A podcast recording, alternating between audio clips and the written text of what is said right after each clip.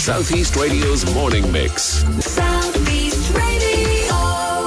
Good morning, Alan, and happy New Year to you and to your listeners. So, Aisling, once again, we look at the whole area of road safety, and you were listening intently, as I was, to the news, and again, the story raised its head on the bulletins. You have some stats, and you have some information that you'd like to share with us this morning. You've looked at this in a detailed area for Wexford. What have you come up with? Yeah, that's correct, Alan, and I suppose just to acknowledge what we heard in the news there, so already this year there have been 8 people have lost their lives on the road, which is up 3 on this time last year. So I just took a look at our road safety campaign and how that went for us. That was launched on December 1st, 2023, and it ran for the Christmas period up until January 4th. And I suppose just to explain the idea of that was to emphasise, road safety and keeping people safe at what is traditionally a dangerous time for people to be travelling on the roads. And that was run by ourselves, and obviously in conjunction with the media, highlighting the fact that people need to take extra care at that time of year.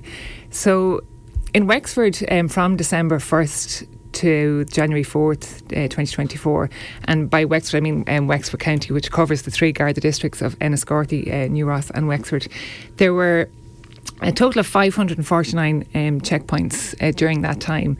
107 of those were mandatory intoxicant checkpoints, which specifically test for drink driving or drug driving. So I don't know if you've been stopped at one of those, but at those checkpoints, it's mandatory to give a specimen of your breath or oral fluid for drug testing. I suppose I should have said, thankfully, we didn't have any fatalities during that time. However, we did have 5 serious injury collisions. So sometimes maybe those are forgotten about in the media, where we we're always hearing statistics on the fatalities, but we do have to remember that during that time there were 5 serious injury collisions with people, and that would be hospital treatment and serious injuries that are going to affect them long term. Right. There was also 17 minor collisions during that time and 132 material damage traffic collisions. So in total that brings up to just over 150 traffic collisions in that time. In terms of detections, there were 25 people arrested for drink or drug driving, so that's nearly 1 a day. There were 330... And this was over what period again? From December 1st to January 4th.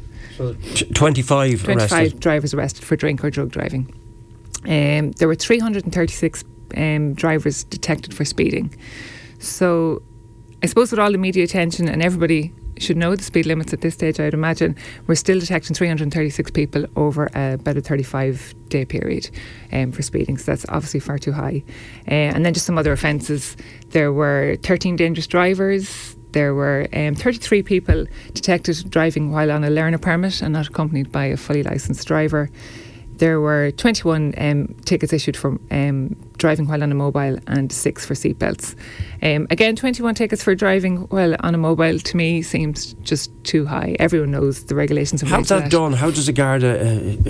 observation. It just comes down to pure observation. So if a driver is seen by a member from Garda Síochána driving while holding a mobile phone, it's an offence. And I suppose the evidence in that is the driver is seen by the guard, holding the phone, and is stopped at that point by the guard, and it's put to them. And there were 21? 21. In the month of December? In the month of December up to the 4th of January, that's correct, yeah. Right.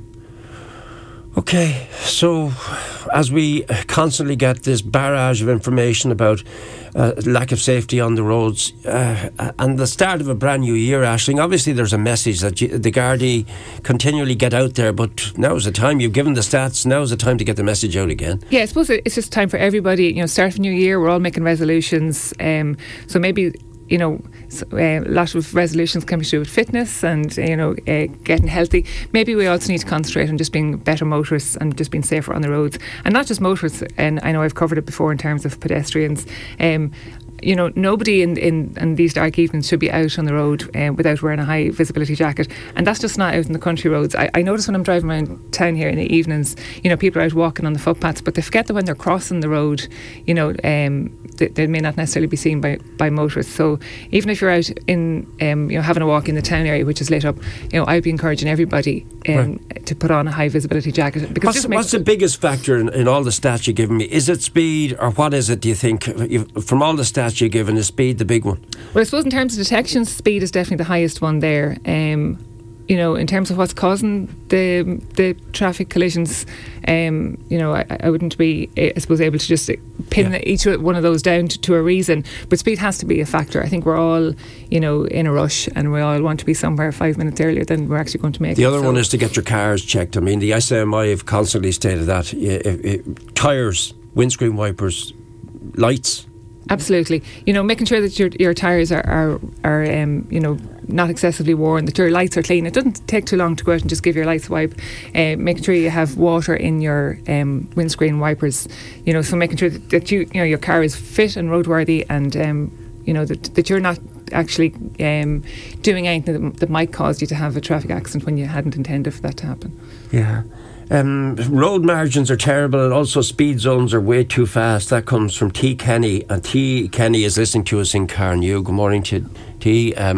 Interesting point raised by this listener. Yeah, and of course, you know, we ignore speed limits, you know, the 100 kilometre, the 80 kilometre on the country roads, 60 and 50 kilometres in the, you know, in the urban areas. But of course, like, you know, they're the maximum speed limits. I think sometimes people think that they're a target. You don't have to travel at 100 kilometres. You don't have to travel at 80 on a country road. We're all familiar with, you know, some of the country roads that have an 80 kilometre limit, and you couldn't travel 30 on them because they're so narrow. So just remember that that's not a target, that is actually the maximum speed limit. And so we don't have to. Colin would like to know, with all the modern technology, would it be possible to have something in the car that would stop a phone working? Interesting one, isn't it? It is an interesting one, and I suppose we have to all be responsible, you know, for our phones. And the advice there is, you know, if you are driving your car, just turn your phone off. Don't have it in a place that's accessible, because we can all get distracted. Yeah. So I mean, if your phone is out of hand and you can't see it, well, then you're not going to be distracted by it.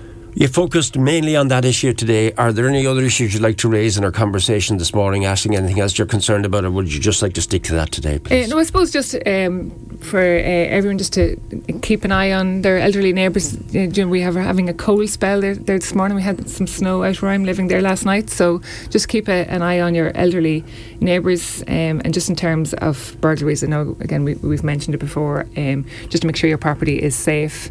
Do everything that you can to... keep your house safe, keep it well lit up and locked when you're not in it.